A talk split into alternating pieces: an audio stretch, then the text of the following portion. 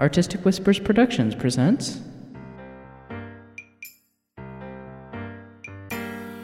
Down from 10. A country house mystery written and performed by J. Daniel Sawyer. Author contact information at www.jdsawyer.net.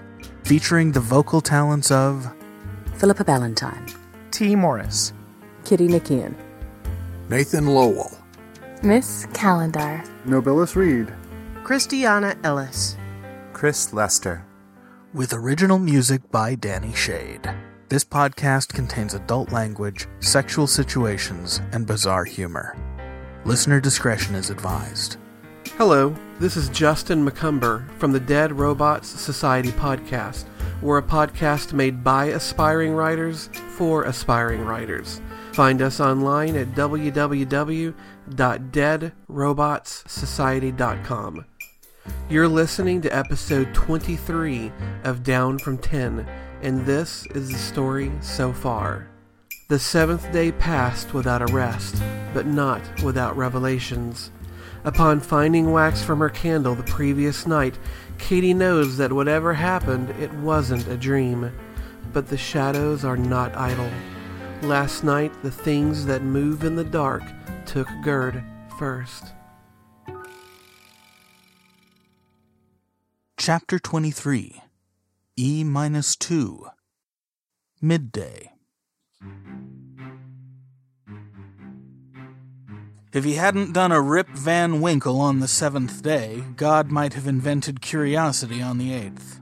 Katie wasn't going to wait for him to wake up. She and Sarah awoke around 10 o'clock to Gerd's bustling in the kitchen, ate together in the solarium, and formulated a plan. When the solid core oak door to Sarah's room swung inwards with a soft creak, Katie felt Sarah stiffen beside her, but only for a few seconds.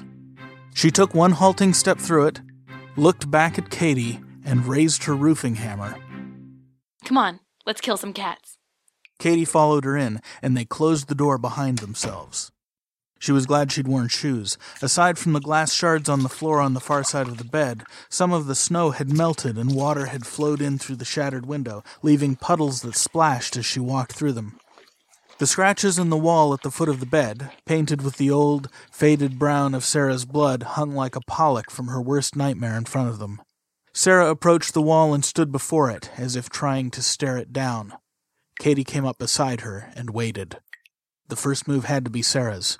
Second, third, and fourth thoughts about destroying her friend's house aside, Katie couldn't shake the feeling that no matter what they found, it would create more problems than it solved. She looked sidelong at Sarah. You sure about this? Sarah set her jaw and nodded slowly.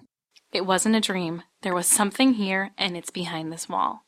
You said there was a big dark thing. I can't remember a shape. I can't remember a lot. But you found your wax. You saw a dark shape too.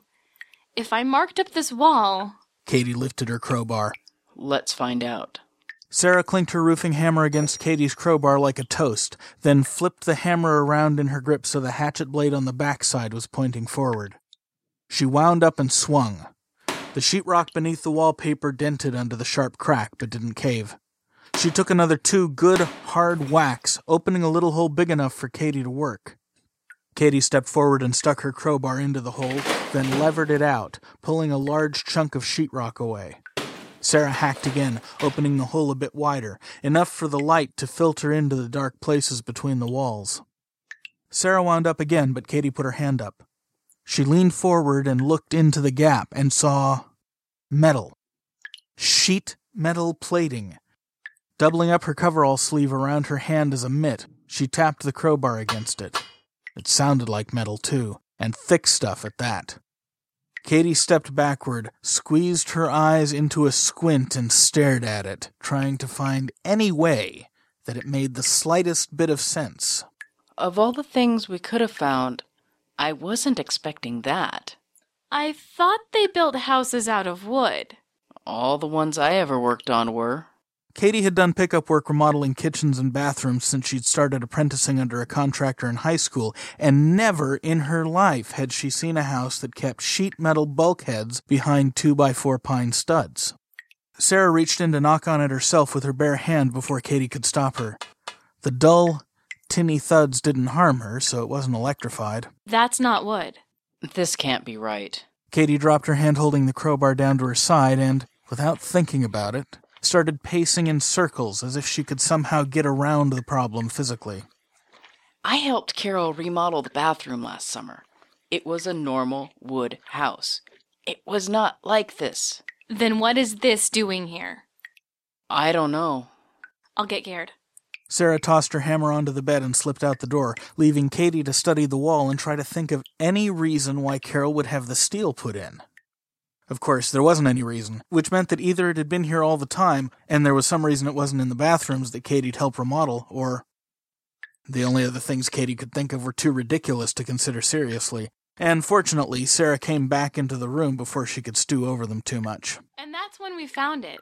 Sarah's finger was out like an accusation, and she followed it all the way up to the hole. Gerd followed her, examining the hole, and asked Katie, And it was not here before? Not when I helped her with the remodel. Katie folded her hands across her chest and continued pacing. She didn't like it one bit.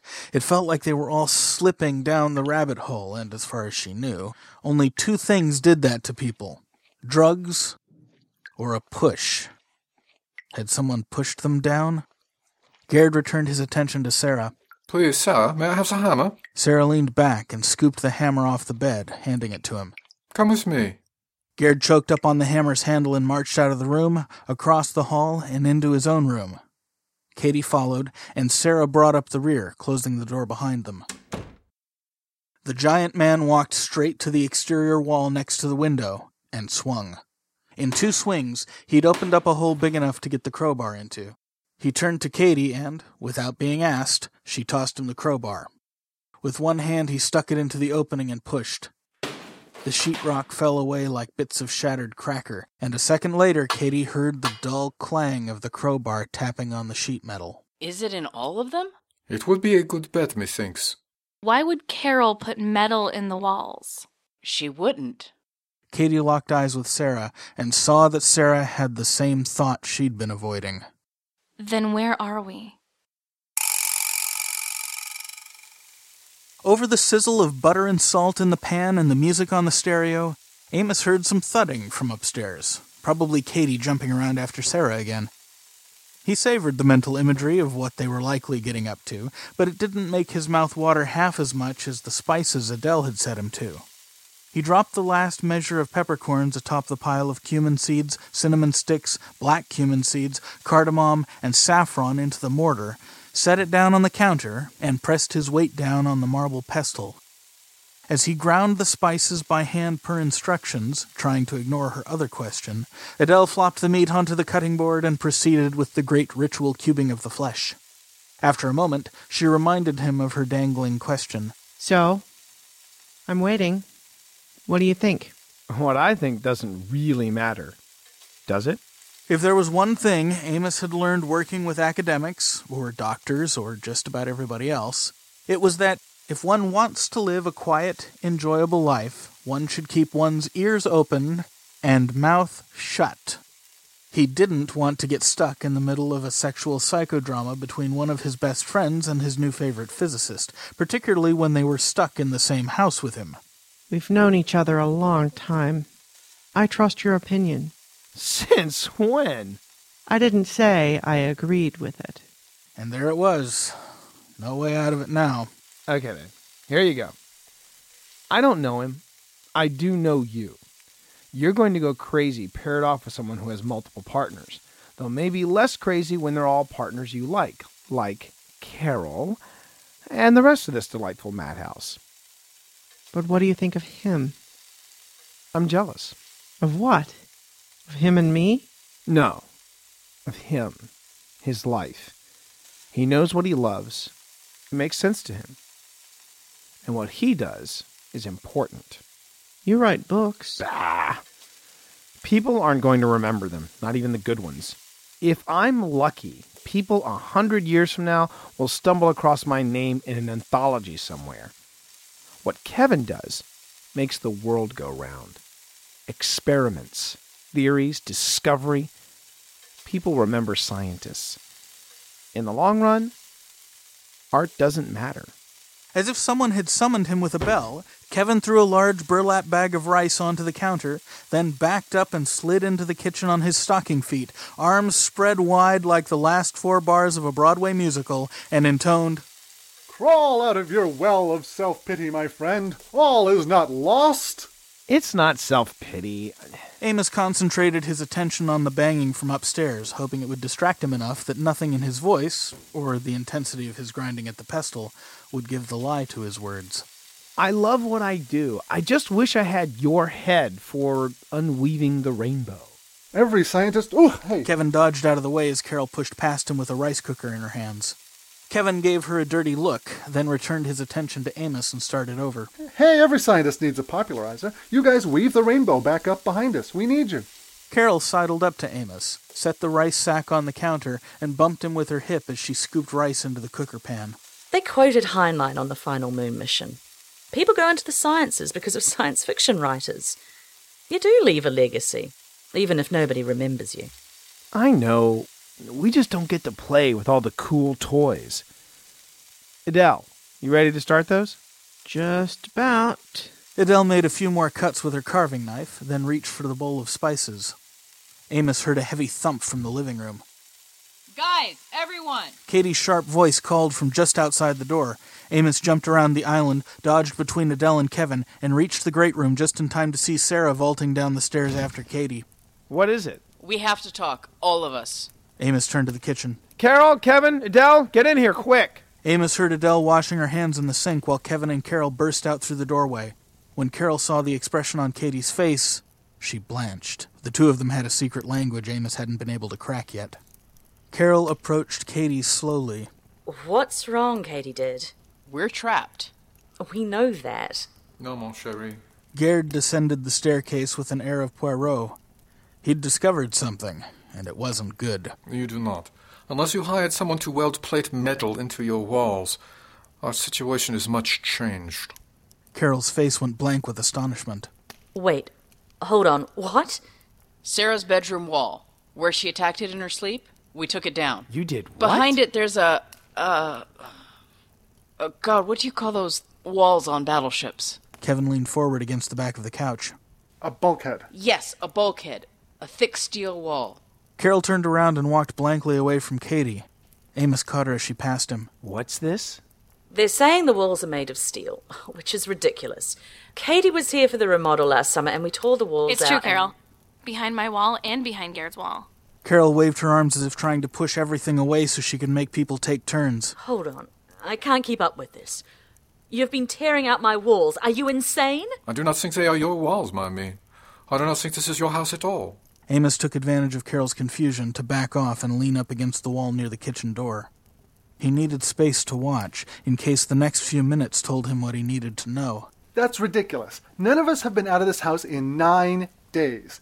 We all drove here. We all know where we are. It's not a mystery. Nevertheless, Carol? Katie looked at her old friend as if begging for some kind of explanation, even though there was evidently none on offer. Carol turned so she could face the whole group. This is insanity. We're here. She pounded the air, pointing at the ground as if she could convince the universe to conform to her will. My house. I live here. I know every picture and figurine and stick of furniture down to the centimetre. We are here. Amos said it with quiet assurance. Every eye in the room turned to him, and he continued. I suppose the logical question is where is here? There's one way to find out.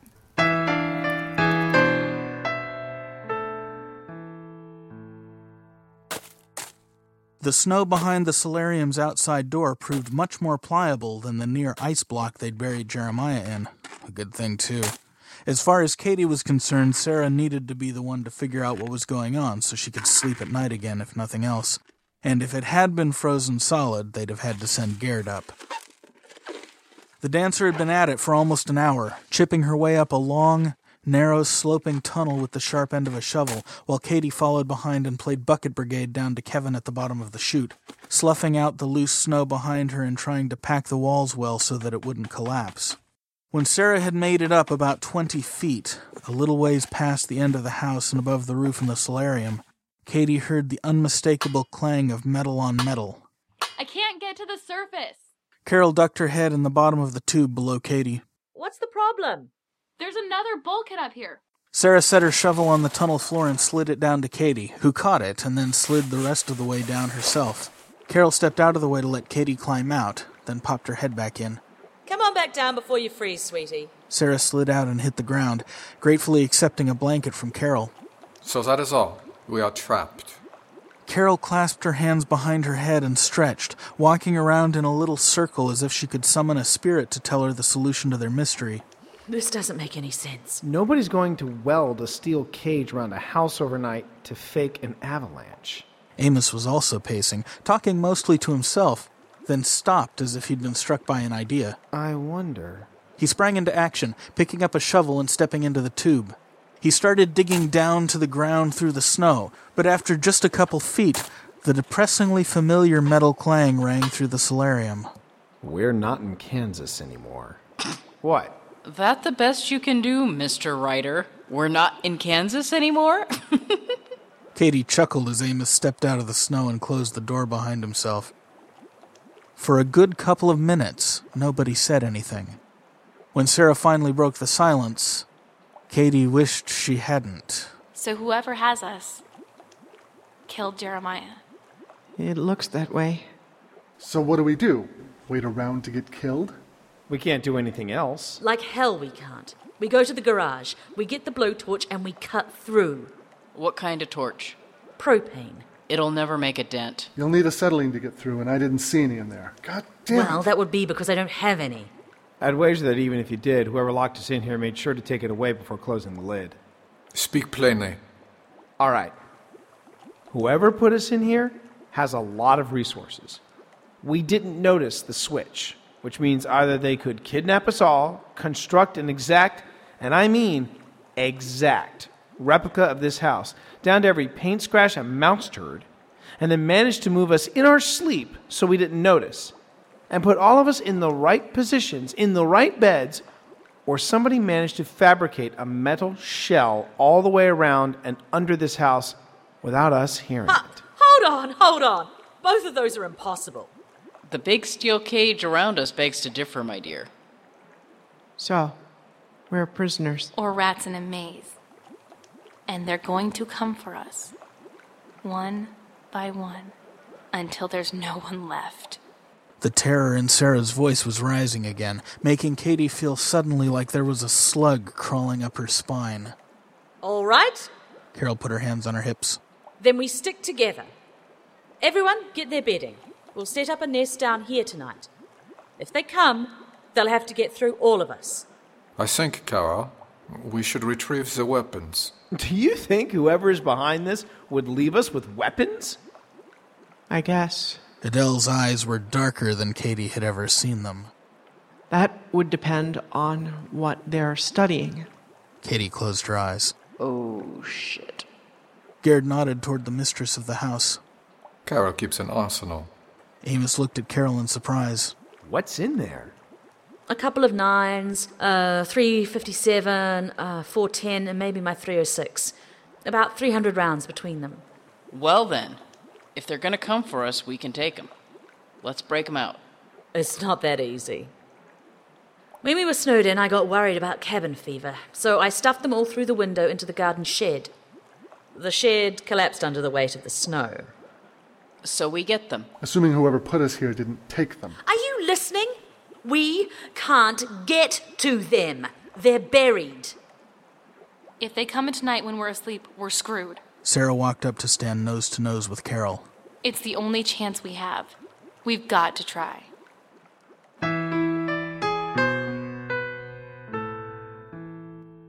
Ten minutes later, Katie was burrowing into the snowbank outside Carol's spare room like an otter in the river.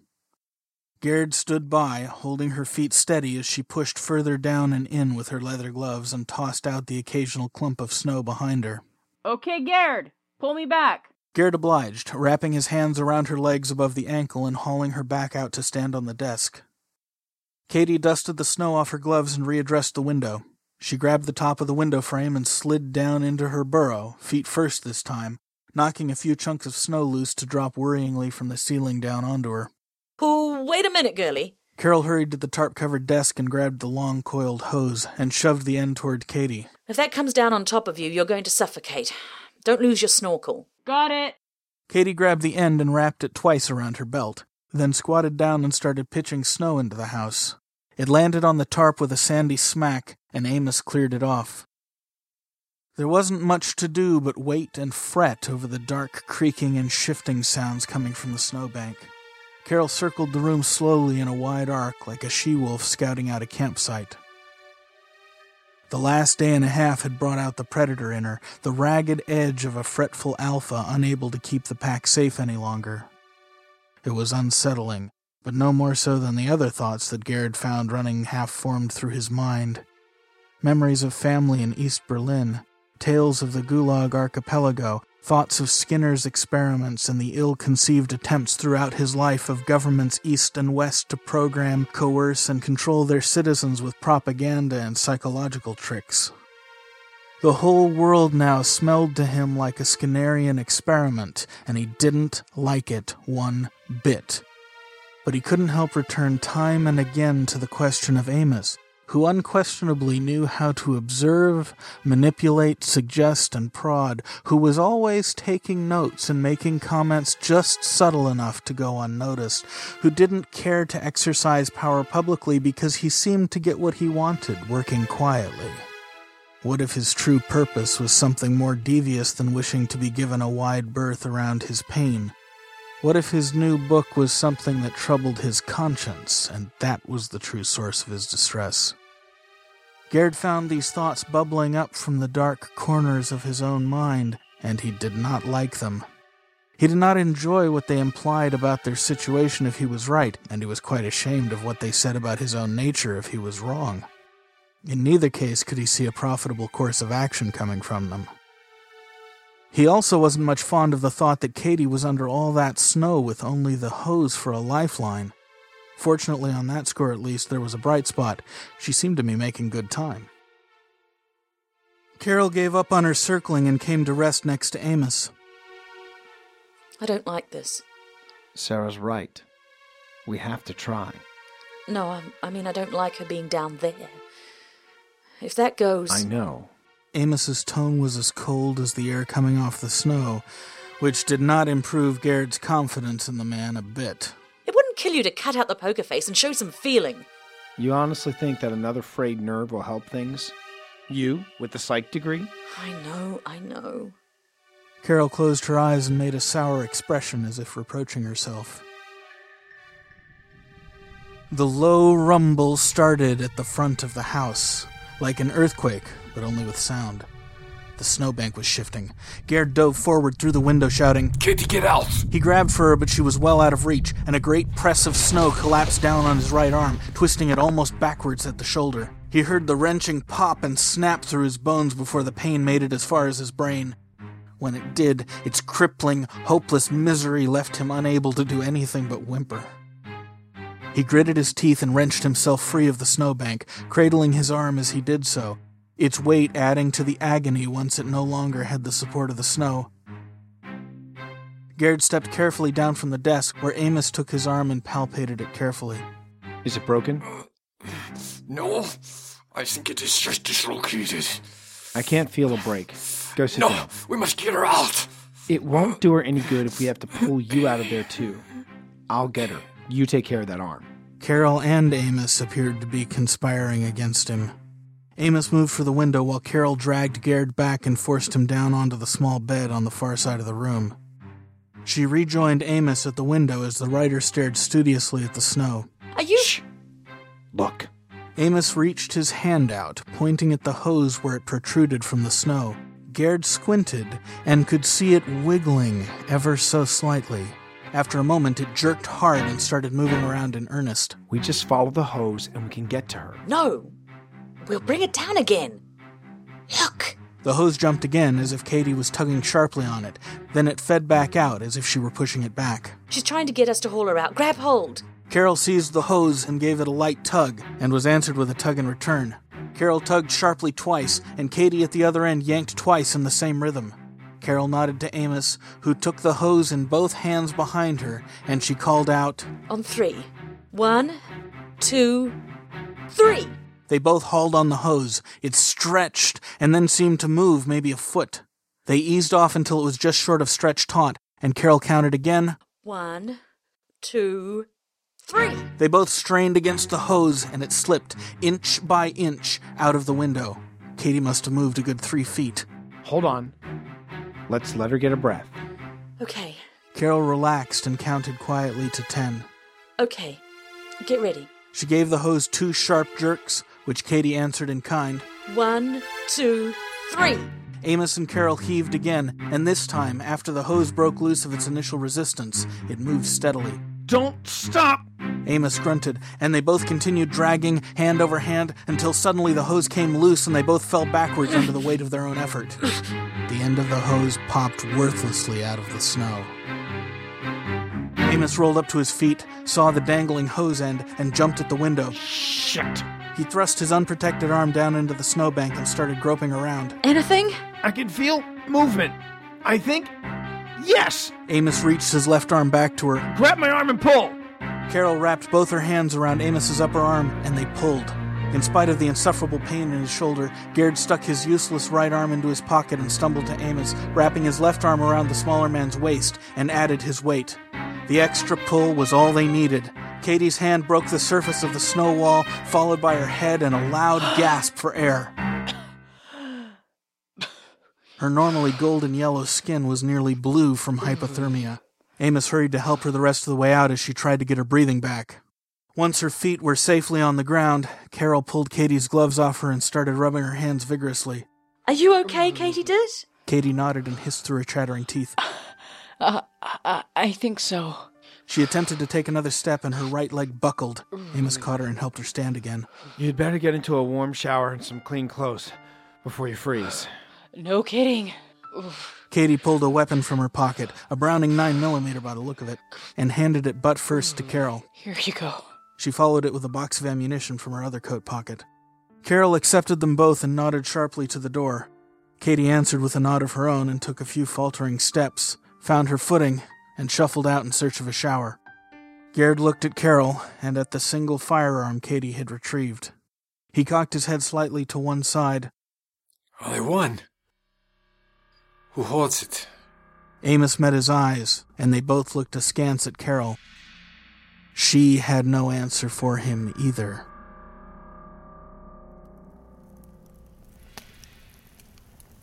What had been the conversation pit had become a nest of futon mattresses, sheepskins, pillows, and blankets gathered from around the house. With most of the family having fallen asleep already, Kevin sat up on the hearth, keeping watch, while Sarah lay next to Adele, her eyes boring into the missionary like two medical probes. Adele could feel the girl's terror pouring off her, and she couldn't sleep next to it. Not when she'd been that girl once, on her first mission to Rwanda. Sleeping on the floor of a shelled out apartment building, she'd spent the whole night praying the UN peacekeepers wouldn't find her and the orphan girls she cared for, wouldn't make them their next entertainment stopover at the point of a gun. Diplomatic immunity, after all, had its privileges. It had been a long night, and there had been no one there to comfort her except in her prayers. If she could be that comfort now to someone else. Adele turned toward Sarah and propped herself up on an elbow and made a silly face. Sarah tilted her head in confusion for a moment, then crossed her eyes. Adele giggled softly so as not to wake the others. I'll tell you something. She whispered to Sarah. I haven't done a slumber party since I was 16. If we're smart, we won't do much slumbering. Kevin muttered. Adele kicked him, but it did nothing to brighten Sarah's mood. The younger woman continued to look deeply troubled, casting her gaze perpetually toward the door. Adele reached for Sarah and pulled the younger woman down to the bed, holding her like one might hold a child, like Adele might have held one of her own children had she ever borne any. She kissed Sarah on the forehead and stroked her hair, shushing her. The fire was high from when Amos had stoked it before he lay down a half hour before, and the bodies of their friends lay breathing softly, or in Gerd's case, snoring loudly, all about them. Well, at least we won't get cold tonight. Adele began to relax, feeling consciousness slipping away from her by inches as she held the younger woman. Adele. Huh? Huh? Oh, Sarah. Let me sleep. How long had it been? We have to stay awake in case they come again. If they do, we'll all be here. They won't get us without a fight. From far away, she heard Sarah's plaintive voice. Don't go to sleep. I have to. I'm not 25 anymore. I can't stay up all night. Don't leave me alone. I'll be right here. Gerd's on the other side of you. Kevin's keeping watch. He'll be fine. I hope so.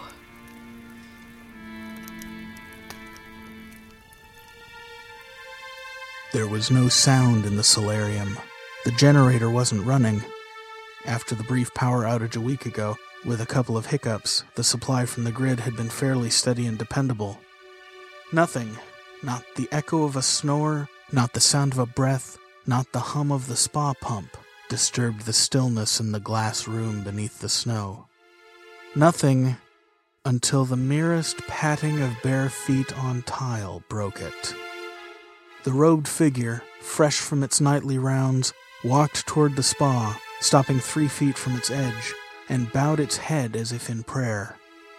Its hands, lost in the deep arms of the cloak, moved up into the cowled mouth of the robe. Had anyone else been in the room, they would have heard a guttural whisper, Kasha! As if on command, a light appeared on top of the figure's head, growing for several seconds in size and intensity until it flooded the entire solarium with a blinding brilliance. The black clad figure, like a black hole at the bright center of a galaxy, raised its head and outstretched its arms, the cowl falling away from its face, bathing its features in unimaginable dazzling as it seemed to commune with its strange god.